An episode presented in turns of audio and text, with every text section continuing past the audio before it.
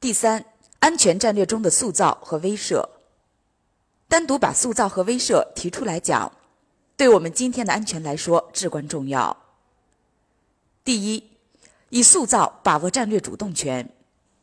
塑造就是主观对客观的改变，能不能切实把握国家发展战略的机遇期，很大程度上取决于我们的主动塑造。今天，我国已经在一些重要战略领域发挥着很好的主导作用，比如上合组织、一带一路、中国东盟“十加一”、朝核六方会谈、中老缅湄公河执法安全合作机制等等。就像十八大报告讲的。推动全球治理秩序变革，促进世界和平发展，我们抵御风险和塑造外部世界的能力明显增强。我们要塑造一个让我们可以长期可持续发展的安全环境。第二，以威慑达至不战而屈人之兵。真正保证安全，离不了威慑。威慑说穿了，就是让别人对你有所畏惧。实力是威慑的基础。决心是威慑的灵魂。美国人特别会用他们的战略思维影响我们，我们也要学会用我们的战略思维影响他们。什么叫做威慑？基辛格讲得很透：第一，实力；第二，决心。没有决心，实力形同摆设。第三，让对手知道。这三个缺一不可，丢了一个都不能形成有效的威慑。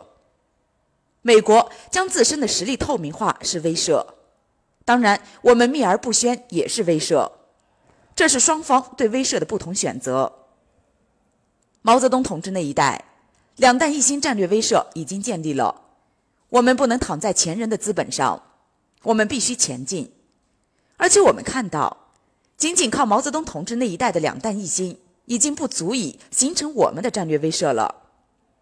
毛泽东同志对海军有两次指示，第一次是新中国成立之前，对海军第一次指示，我们一定要建设一支海军，能够保卫我们的海防，有效防御帝国主义的可能的侵略。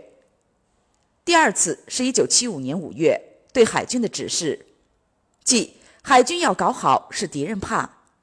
语言非常简练，含义非常深刻。人类的出路在哪里？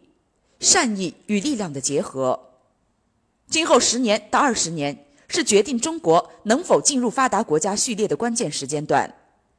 中国模式、中国道路，绝不仅仅是经济发展的道路，必然是在力量与善意结合的基础上，能够有效保障国家安全的模式。